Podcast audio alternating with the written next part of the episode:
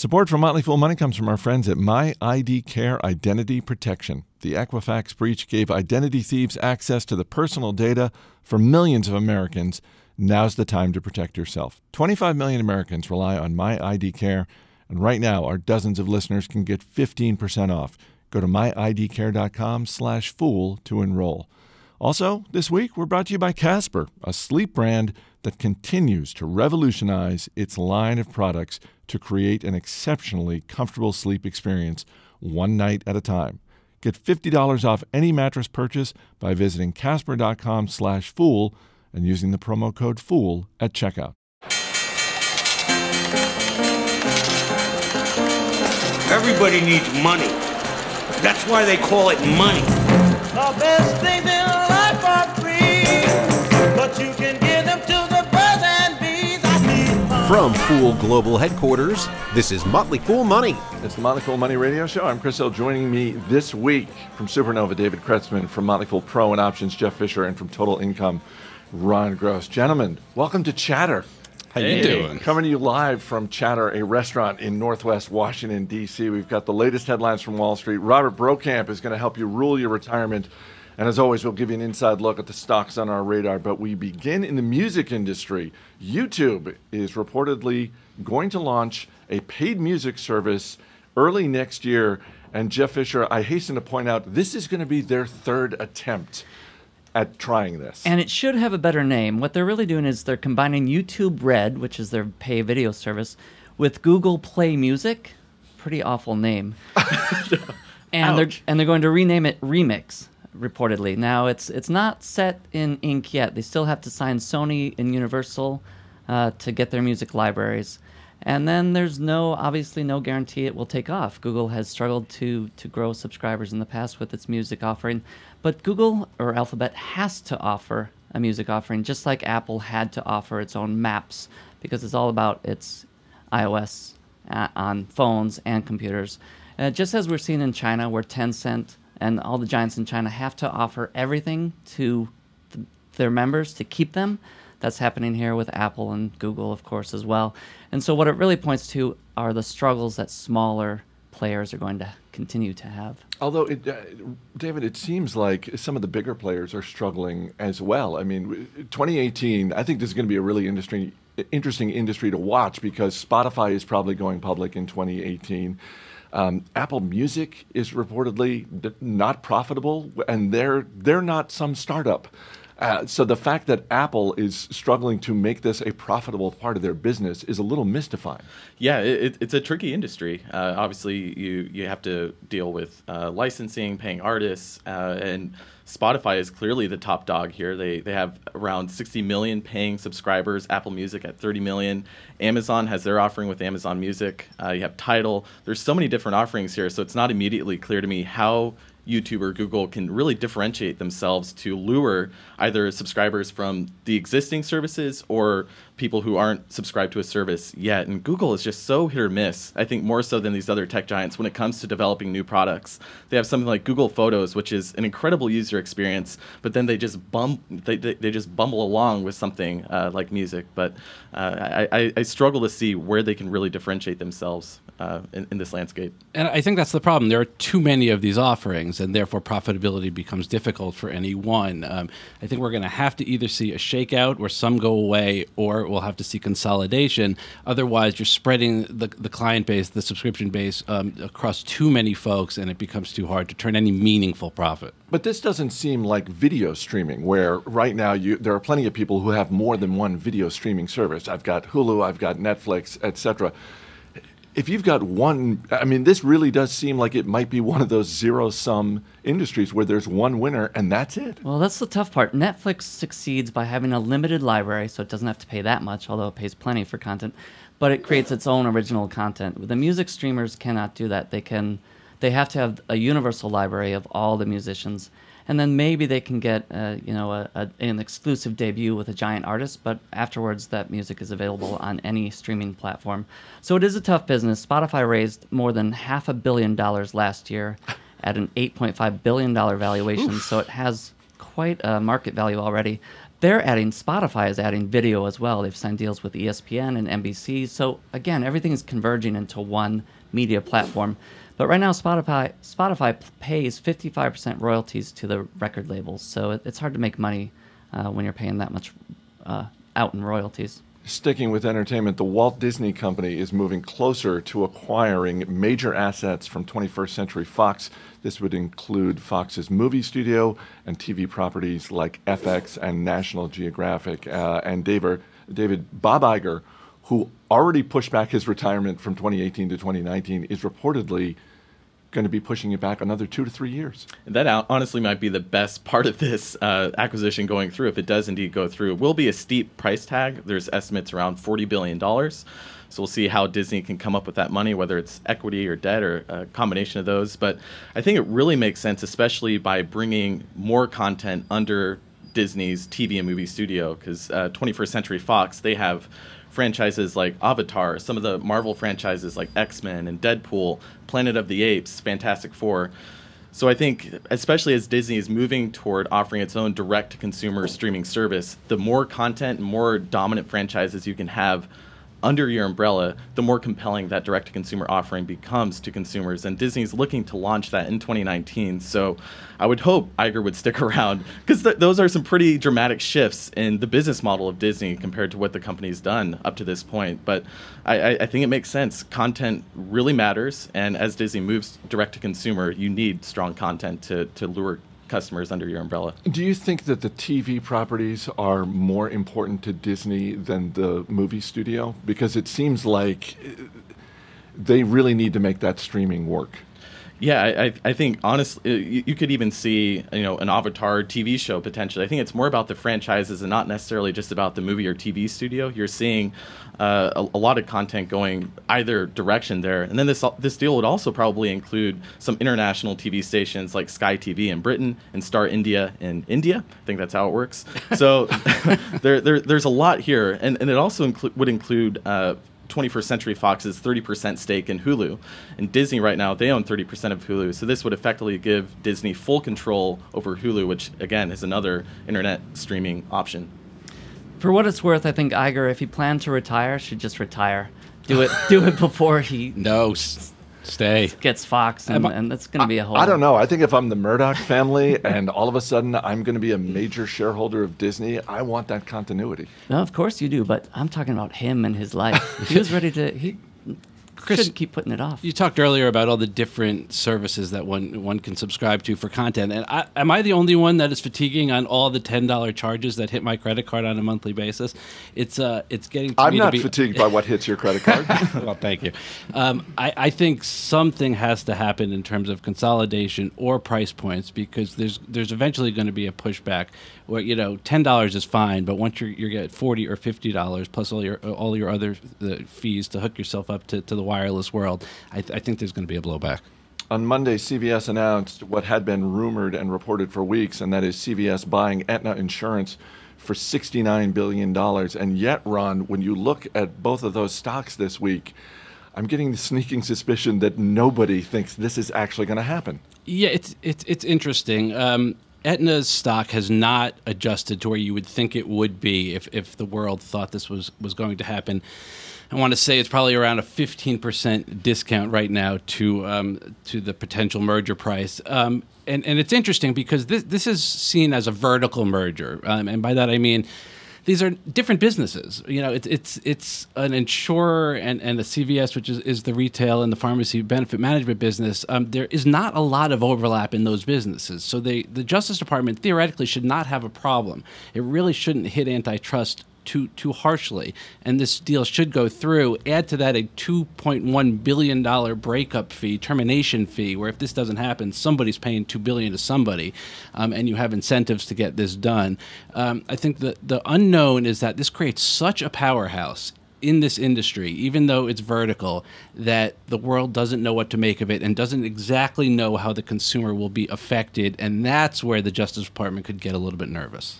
I was going to say, I mean, yeah, there's no significant overlap for these businesses, and yet, Jeff, it really does seem like th- this is not going to get the green light from the Justice Department. Well, that's how Wall Street is pricing it, and right now I wouldn't bet against Wall Street. This week, Starbucks opened a 30,000 square foot roastery in Shanghai. It is by far Starbucks' largest location in the world. Uh, big event with CEO Kevin Johnson, uh, Chairman Howard Schultz, and Belinda Wong, who's the CEO of Starbucks China. I, I, even though I saw the video, Jeff, I still had troubles wrapping my head around just how big this building is. It's almost like going to Disneyland, Disneyland of coffee. Starbucks has 600 stores in Shanghai alone, a city of 24 million people, and they now have 3,000 stores in, in China. They added 550 in the past year. They've already been in that country for 18 years. It's its fastest growing region. It's what Starbucks needs to maintain the premium price it has on the market. It trades at 30 times earnings while earnings per share are growing around 13% annually. Annually, so the China story has to keep carrying Starbucks forward, and the roastery is is just kind of a feather in, in their cap to for them to point to and generate excitement about all their other locations. They're opening new ones for listeners here in the states, in uh, in Chicago soon, and, and New York next year, and also in Milan and uh, Tokyo. So, what is the catalyst for this mature business? Is it growth in China or here in the States, is it somehow figuring out food in a way that they just haven't to this point? It's- because I, I, I'm a shareholder and I love the fact that every 15 hours a new Starbucks opens in China. But at some point, that can't be the only catalyst. I think, Chris, what we're seeing is they don't have the answer, and that's why they're doing so many different things and seeing what sticks, uh, including on a very small scale. The Christmas Frappuccino that they announced this week, which looks like a big green Christmas tree, and it was really the opposite of what Howard Schultz set out to do 40 years ago, which is make good quality Italian coffee. Does it taste any good at all? I don't know. This I'm not going to find out. another unicorn frappuccino?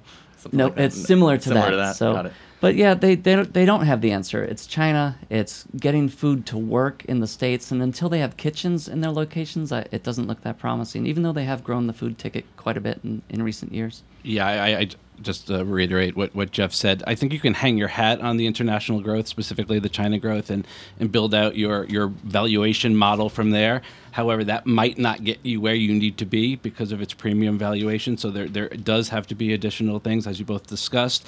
Um, but if, if the past is any indication, I think they'll figure that out. And, and being a shareholder at these levels, I think, is perfectly fine. Yeah, I think they have different levers they can pull. Food in the U.S. does contribute about 20% of their of their sales in their stores. Uh, they also have Teavana and tea. Uh, ice beverages uh, becoming more prominent. The opportunity in China really is huge. Just to triple underline that, uh, right now in the U.S. there are over 13,000 Starbucks stores, and management expects China to one day exceed the number of stores that we have in the U.S. So that's a huge opportunity to open 10,000 plus uh, new stores in the coming years.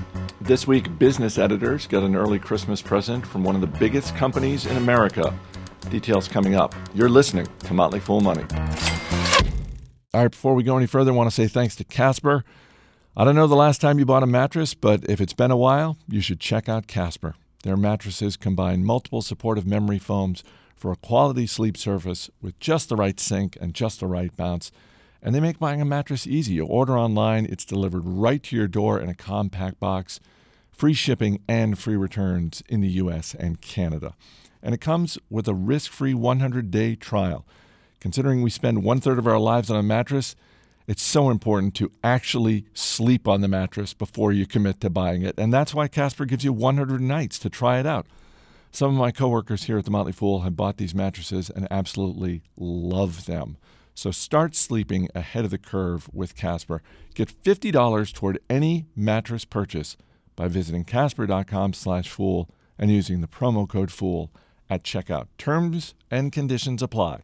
That's $50 toward any mattress purchase. Just visit casper.com slash fool and use the promo code fool at checkout. Bah humbug, that's too strong 'cause it is my favorite. Welcome back to Motley Fool Money. Chris Hill here with David Kretzmann, Jeff Fischer, and Ron Gross. We're at Chatter in Washington, D.C. Yeah, we're going to get a bite to eat after this. Did you see we? the burger over my shoulder here?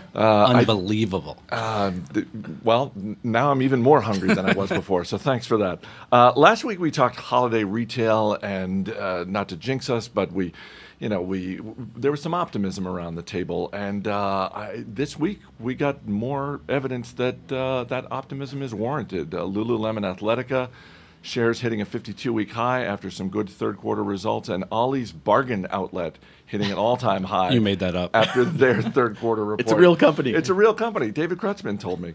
Um, how are you feeling? Well, I, I think there's certainly more evidence, especially after the strong Black Friday weekend, that consumers are comfortable opening up their, their pocketbooks books and spending some money. And I think as investors, you want to be careful because a rising tide can lift all boats and even the not so great boats like Macy's, Kohl's, and Bed Bath & Beyond, all of which are up over 17% over the past month. But uh, a company like Ollie's Bargain Outlet, arguably the sexiest company uh, on the market today, they're the retailer of closeout, surplus, and salvage merchandise. They sell good stuff cheap and they're self described, semi lovely, no frills warehouse stores. They're continuing to do stuff really well. Their sales are up 18%, same store sales up over 2%, operating income up 30%.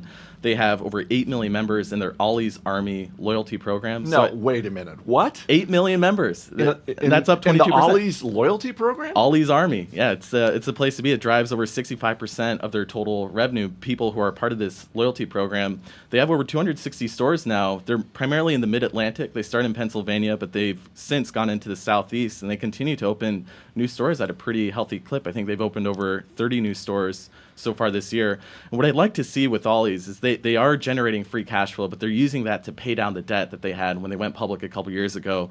Compare that to some of these um, department stores or other retailers which have a lot of debt either to fuel store expansion or share buybacks in the case of Bed Bath Beyond, which is a really questionable capital allocation decision. I'd like to see retailers that are generating cash use that cash to pay down the debt because that'll give you so much more flexibility when another recession comes along at some point. I'd like to see Ollie's mobilize that army and invade Canada.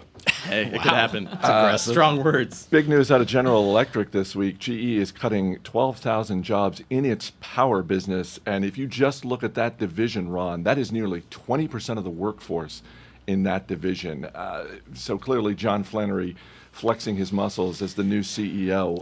Yep. He was not kidding when he told you that he would be cutting uh, $20 billion worth of business, and, and he's, he's not wasting any time, including cutting the dividend by half, which saved them about $4 billion. As you said, 18% of GE's power business um, are going to be losing their jobs. That's 4% of the overall workforce, which is at 295,000 people. Not, not, it's not Ollie's. You know, this is a big company, and um, they, they need to shrink it because for, for a very long time, it has not only been mismanaged operationally, but its capital allocation strategy, strategy has been a mess in terms of acquiring companies. Um, and, and that dividend has uh, been around at that level um, for too long, and it should have been cut a while ago. Still 2.7% yield, by the way. It's, it's nothing to, to sneeze at. Totally agree with Ron. And in 2015, GE spent nearly $10 billion to buy a coal fueled turbine manufacturer. Horribly timed. Uh, trying to bring coal back right now. No offense to any coal miners in the restaurant or let alone in the country, but trying to bring coal back to a robust nature right now is like saying we should start smoking in airplanes again or put lead back in gasoline or just doesn't make sense. The science aside, it doesn't make sense economically, of course, when fracking has brought energy prices so low. How GE missed that in 2015, big question mark. Is this just one more data point that says energy is a tricky place to be investing right now? I've always thought so. I've typically avoided it because it's a commodity and because it's a obviously all kinds of players are in this space and there are always new ways of energy being created. Solar will be a leading uh, source very soon. This week, Walmart formally changed the name of the company by dropping the hyphen between Wall and Mart. And David, we were talking about this before we started taping. I have never seen so many business editors express their excitement on Twitter and Facebook. And uh, like, I, I, I was happy about this because uh, just having to write it, I would always get it wrong. Yeah, no. it- Whenever I had to write it up in, in an article or something, I, I would always have to take a step back and think, okay, wait, do you put the hyphen in there or not? And, and I'm glad they're just finally clearing up this confusion. it's long overdue. I will defend them just slightly. They, they took the word stores out of the corporate name too to to really identify that they're an e-commerce business as well. So that makes sense. And while they were doing that, they might as well get rid of the hyphen. What you know, what does that cost? Are there any other sort of little changes you'd like to see? I mean, uh, we, we can make recommendations to other companies in terms of uh, either their name or their logo. One one company is Mazor Robotics. It's a spinal surgical system company. I think they should just change the pronunciation to Mazer instead of Mazor. I think Mazer is just so much sexier and flashier. Do they just get, go with Mazer. Do they get snooty about that on the conference calls? I- It sort of seems like because everyone else who hasn't heard them pronounce it, they pronounce it Mazor, but go with Mazer. So this does get expensive. Think of all the Walmart stationery they need to change, all the trucks they need to repaint, etc. Remember when Starbucks took away Starbucks coffee from its logo and just puts the siren up there? I think Starbucks should bring back Starbucks coffee. Because That's uh, the change I want to see. Be- Bring it back. because they just can't get food right. Ron, what about you? Joe's A Bank drives me nuts. Like we're supposed to call it Joseph, but they it's Joe's. Thank you very much. Let's get rid of that. Earlier this week, I sat down with retirement expert Robert Brokamp to get some end of the year tips for investors. That conversation is next. This is Motley Fool Money. I want to say thanks again to our friends at My ID Care. It's the holidays, which means more online transactions, which means more opportunities for cyber criminals to take their piece of the action. So you want to protect yourself. And My ID Care covers all types of identity theft, from medical ID theft to child identity theft. They got you covered. You get 24 7 credit monitoring, dark web monitoring, and a 100% success rate restoring identity. So enjoy the holidays. Have a little peace of mind instead of worrying about stuff like this. For our dozens of listeners, you get a 15% discount if you sign up today. Join the more than 25 million Americans who depend on My ID Care for protection. Go to myidcare.com slash fool. Boom boom, boom, boom, Welcome back to Motley Fool Money. I'm Chris Hill. Robert Brokamp is a certified financial planner and the Motley Fool's resident expert on retirement, and he joins me now in studio. Thanks for being here. Always a pleasure, Chris. It's the end of the year. It is. It is that time when investors maybe should take a moment and just look at their portfolio in the rush of all the holiday stuff that goes on. Just take a moment and think about are there a couple of things I should be doing? And that's why I wanted to talk to you because I know there are things that I should be doing. So, what are a couple of things investors should be doing before the calendar flips to 2018? Well, being the retirement guy, of course, I'm going to start off with that one, right? So you only have till December 31st to max out your employer sponsored account. So your 401k or 403b, something like that. And you shouldn't wait until December 31st because all of that is usually taken out of the payroll and you need your HR department needs a few days, a heads up. So now's the time to let people know whether you want more taken out of your paycheck for this year. Also, you don't want to be the person at the office that the HR department hates. That's It's like, oh, it's December 30th. Here comes Robert. Exactly. I wonder what he wants. Exactly. So the max for this year, if you're 49 or younger, is $18,000. It's 24,000 if you're 50 or older. Good news for next year is those limits go up $500.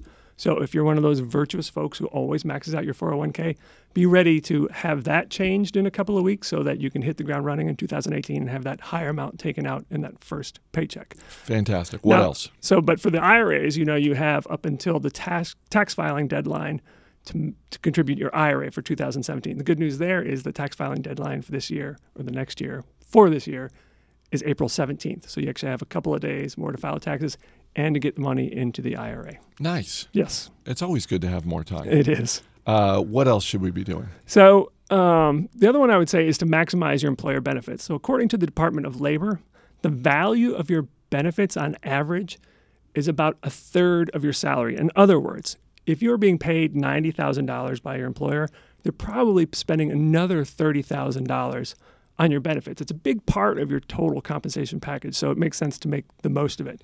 Also, at this time of year, this is often when people are doing open enrollment for various things. It's also the time of year for many employees where you have to spend the money that's in your flexible spending account. So it's just a good time to look at your overall package to see what's there. See what you have. Maybe you've signed up for something you no longer need anymore. Maybe there's something available that you had forgotten about, and it can range from all kinds of things from the health plan, additional insurance, things like prepaid legal or even employee benefits that you're not aware of. So just it's a good time of year to evaluate all of that. Nice. Now, as we are taping this, uh, across the river on Capitol Right. Hill. A mere seven miles away, maybe. Yeah. Yeah. Uh, Congress is working on some type of tax plan. We don't know the details. Yep. It's a good chance a lot of them don't even know the details at this moment. but at some point, I, l- let's just say, for the sake of this conversation, that some type of tax bill is coming down the pike.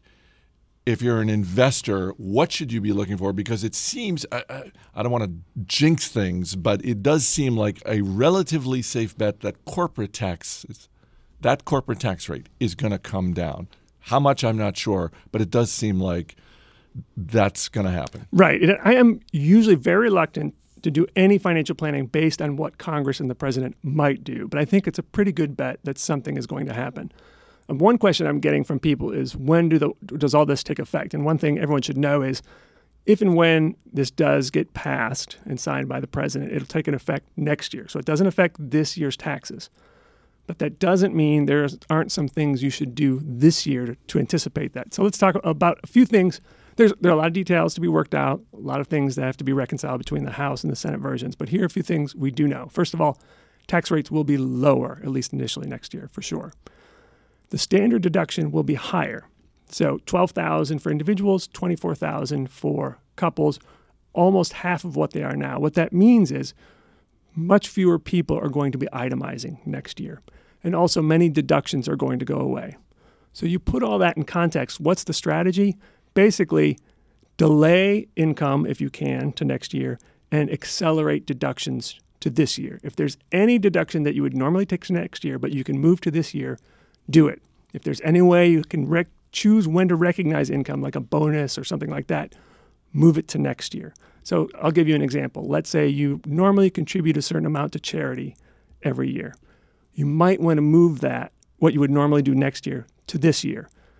You can put it on your credit card and it counts for this year, even if you don't pay it off next year. Or if you don't have the cash, you can donate appreciated securities that you've held for more than a year. So you don't have the cash, you can donate the stock, you get the deduction, and you don't have to pay the capital gains tax. But that's one way to do it. And then another somewhat controversial aspect of the new proposed tax law is not being able to deduct state income taxes. So people who have to pay those are considering maybe I can pay next year's taxes, taxes this year and get the deduction. And it's quite it's possible. There's some debate about that, but if you're considering doing that, it might be worthwhile, but consult a tax pro on how to do it. Going back to the corporate tax rate, it really seems like it's going to come down to some degree. And you're seeing companies increase the amount of stock buyback plans. I mean, Home Depot most recently said Yep. they had a $2 billion share buyback plan. They upped that to $15 billion. Is it is it possible that stocks are going to be even more attractive next year than they are this year? Because if companies are going to get their corporate tax rates cut and they look at that and they think the easiest way to put this money into action to reward shareholders is buybacks and increasing the dividends, uh, that just seems like a path a lot of companies are going to take. I would I would think so. The, my, you know, my only hesitation is it's not news at this point, right? At this, I think a, a lot of what has happened to the market this year, and it's been an extraordinary year. It's we haven't had a down month yet this year, and that's never happened before. Um, and I think a lot of that is anticipation of these tax cuts. So now that it does, they do seem likely. Will the market continue to rise based on those? I don't know, but it certainly would. Uh, is it's it puts something in the positive column for stocks. So you head up our Rule Your Retirement Service. You also work on the Total Income Service with our colleague Ron Gross. Uh, let's focus on income for a second. You wrote something recently uh, around investing for income. Are dividend-paying stocks better than bonds? Right. Uh, I looked through the article. I got to say, I was a little disappointed because I was hoping it was going to be a one-word article that just said yes, and just make it super easy for me. But you had to go and throw nuance into it. I did have to throw nuance into it. Okay, so it, first of all, we all know the problem with bonds, right? There, right now, the ten-year Treasury is at two point three percent. Going back to when George Washington was president, there's been only one other time in history, back in the 40s, when rates have been this low. And I mean, I mean 1940. So we're talking extraordinarily low rates. Historically, bond investors could expect to earn two to three percent above cash for investing in bonds. These days, you're just not going to get that. The most you can hope for is 1% above cash. Not exciting. Plus, the risk that the value of your bonds will decline when rates go up because they have that inverse relationship. So, a lot of people say, like, I don't want bonds. Why should I invest in bonds yielding 2.5%, 3%? I can create a portfolio of stocks that yield just the same and have some potential growth. So, why wouldn't I do that? So, as you pointed out in my article, I take the pro and the con of both. So, here's why you should replace bonds with stocks. So, as I talked about, yields are just incredibly low. It's almost guaranteed that the Fed is going to raise rates here in another week or two um, and try to probably raise rates in 2018 as well. So, rates are going to go up. Bonds are, that's a headwind for bonds. Not great. Also, bonds are called fixed income for a reason. If you buy a five year bond, it's paying you 3%. You're going to get that 3% each and every year. It doesn't grow. Dividends historically have grown along with inflation. In fact, over the long term, they've exceeded inflation. So you've got growing income, plus there's that potential for the capital appreciation. So that's why I think a diversified portfolio of dividend stocks can be a good alternative to bonds. On the other hand, so of course, there's the risk. So if you look at dividend focused ETFs and funds back in 2008, the market dropped 37%. Those funds dropped 25 to 35%. So they held up a little better because often dividend payers tend to be more value oriented, more established companies, but they still drop in value. You're not going to see that from a bond. A, you know, a bad year for bonds is like down 3 to 4%. Bonds are contractually obligated to pay you interest. And even if the company goes bankrupt, most bond investors get something back. Whereas if a company goes bankrupt, you don't get anything for the stock, generally speaking. So, where does that put things? I think for any money you need in the next five years, you should think about bonds as an alternative for some of that money. Cash is also a good alternative as well, but a diversified low cost bond fund is also good for that. Any money you need more than five years from now, I think you're going to be okay with a diversified portfolio of dividend stocks. Where are we with the age old question of how much money do I need to retire? Well, related to that, um, it used to be, I, I like to think of it in terms as a multiple of your income. So it used to be that you shouldn't retire until you've had saved about eight to 10 times your income. So let's say you're in your 60s, you made a, your household income is $100,000 you shouldn't retire until you've saved about 800,000 to a million dollars. Now research is leaning more towards 12 times that. So you'd need more closer to like 1.2 million. Why? Partially related to what I was just talking about. Uh, when you look at future expected returns for bonds, very, very low. What about stocks? While the, tax, the, the proposed tax cuts could do something for the stock market for sure, when you look at valuations, where we are with the stock market, it's still high.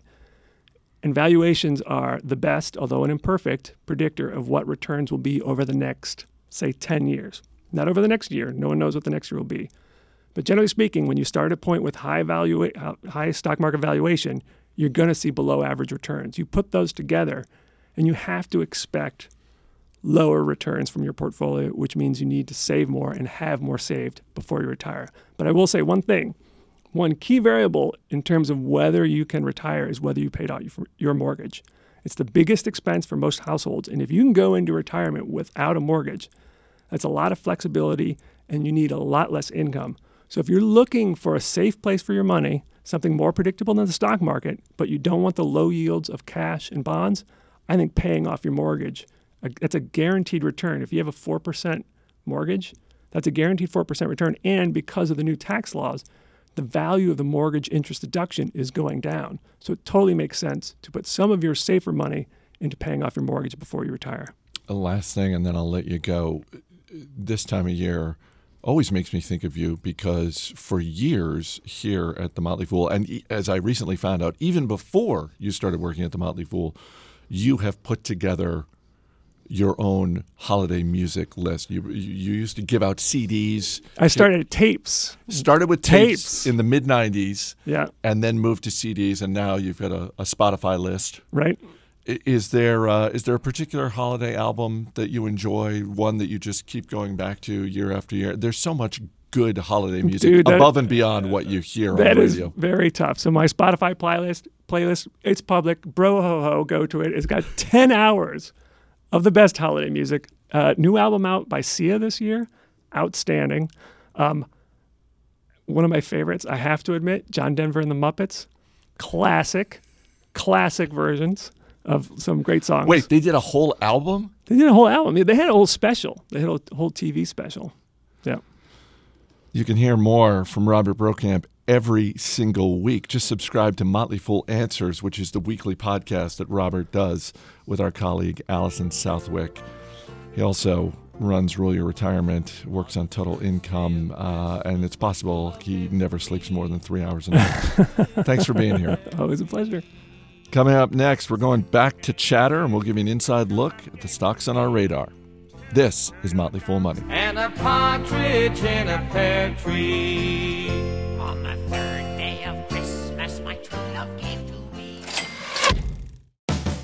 As always, people on the program may have interest in the stocks they talk about on the Motley Fool may have formal recommendations for or against, so don't buy or sell stocks based solely on what you hear.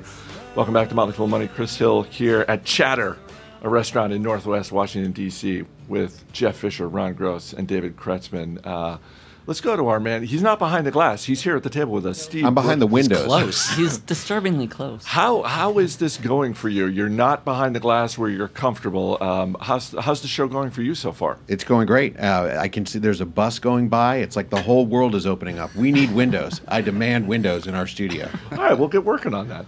Uh, a couple of uh, things before we get to the stocks on our radar. First, I want to say thanks to uh, Mark Stern uh, and Claude Jennings uh, who helped set this up for us. Uh, second, uh, we are hiring at the Motley Fool, uh, and we are hiring for, among other things, investment analysts. Absolutely. So go to careers.fool.com. That's careers.fool.com to check out the listings. And because we have gotten questions from listeners about this, we have not yet posted the uh, summer 2018 internships uh, on careers.fool.com, but that is coming. So stay tuned. Uh, check that out. Radio at fool.com is our email address. That's radio at fool.com. Last week we got the question about autonomous vehicles and will having autonomous trucks primarily on the road uh, will they be more susceptible to crime uh, and I may have expressed uh, that uh, I, I'm I'm a fan of this idea, and by this idea I mean robbing autonomous Nice. vehicles. Uh, we got an email from uh, listener Charlie Fox who uh, said, "Think eight to ten cameras per vehicle, interior and exterior." So I like that as an idea to prevent crime. Although I also think that I could just wear masks, uh, like me and my team could just, you know, don't you think? I would recognize you even with a mask. Would, yeah, but if uh, if it was a really good mask, Maybe I was watching. I'm a cable news junkie, and I was watching the other day. They said the reason bank robberies have stopped being a thing is because of cameras in banks. So the, the in-store camera in a bank reduced bank robberies significantly. And I thought of your your mask comment, and it seems that, that masks just don't get it done. I think criminals are maybe just getting lazy when it comes to uh, when it comes to the banks. Well, Chris, I don't think you're a fan of beer, but in the news today was Anheuser-Busch ordered 40 Tesla semiconductor trucks. Their uh, semi trucks, uh, their biggest order so far for those new Tesla trucks. So, I mean, that's that's, that's a start. So thirsty criminals are going to keep an eye out for that, is what you're saying. And I'm surprised the orders are already coming in. That's a significant order for a truck that won't be around for a few years yet. If ever. All right, let's get to the stocks on our radar this week. And uh, Steve will hit you with a question if he's not too distracted by the uh, traffic going by the restaurant. Uh, David Kretzmann, you're up first. What are you looking at this week? I'm going to go with Papa John's, ticker PZZA. Uh, this is a company Jeff knows better than me, but um, th- they they've blamed all their problems on the NFL essentially, or over the past couple months. But they've since uh, basically acknowledged no, there, there's some things that, that we can do to get our act together. And looking at the stock, the the PE multiple, the the earnings multiple is at about 19, which is the lowest level it's been at since 2012. Uh, and the company's still growing revenue and earnings. Uh, they, they certainly have had their share of issues, and they're not growing near as quickly as Domino's, which has been the crown jewel in this space for a long time. But I think uh, the, the problems they have are fixable. Uh, they, they have over 5,000 locations worldwide. That's still quite a bit fewer than uh, Pizza Hut and Domino's. So I think there's still a lot of uh, expansion opportunities there. So one I'm taking a look at. Steve, question about Papa John's? Isn't this all just a location play? Just who's closest, right? So I want pizza. Who who is the closest person who will deliver it? Yeah, I, I think that that That, that, there's Thank probably you. something to that. Yeah. Drops Nice the analysis, mic and Steve. walks Man. away. Wait a second. Before we go to Jeff, so taste doesn't matter Price, at all. taste. It matters, but if you're if you're ordering pizza, the, the goal is to get it there quickly. So uh, you know, if it's going to take, if there's one not in my area or one that's too far away, Go, you go with convenience. that's yeah. right. Jeff Fischer, what are you looking at this week? So I've mentioned it before, and I've owned the shares a long time. But Skyworks Solutions (SWKS) is the ticker. They make analog semiconductors, mainly that drive connectivity in smartphones, but increasingly in Internet of Things devices, everything from your Alexa to your Google Home. Uh, they have rising margins.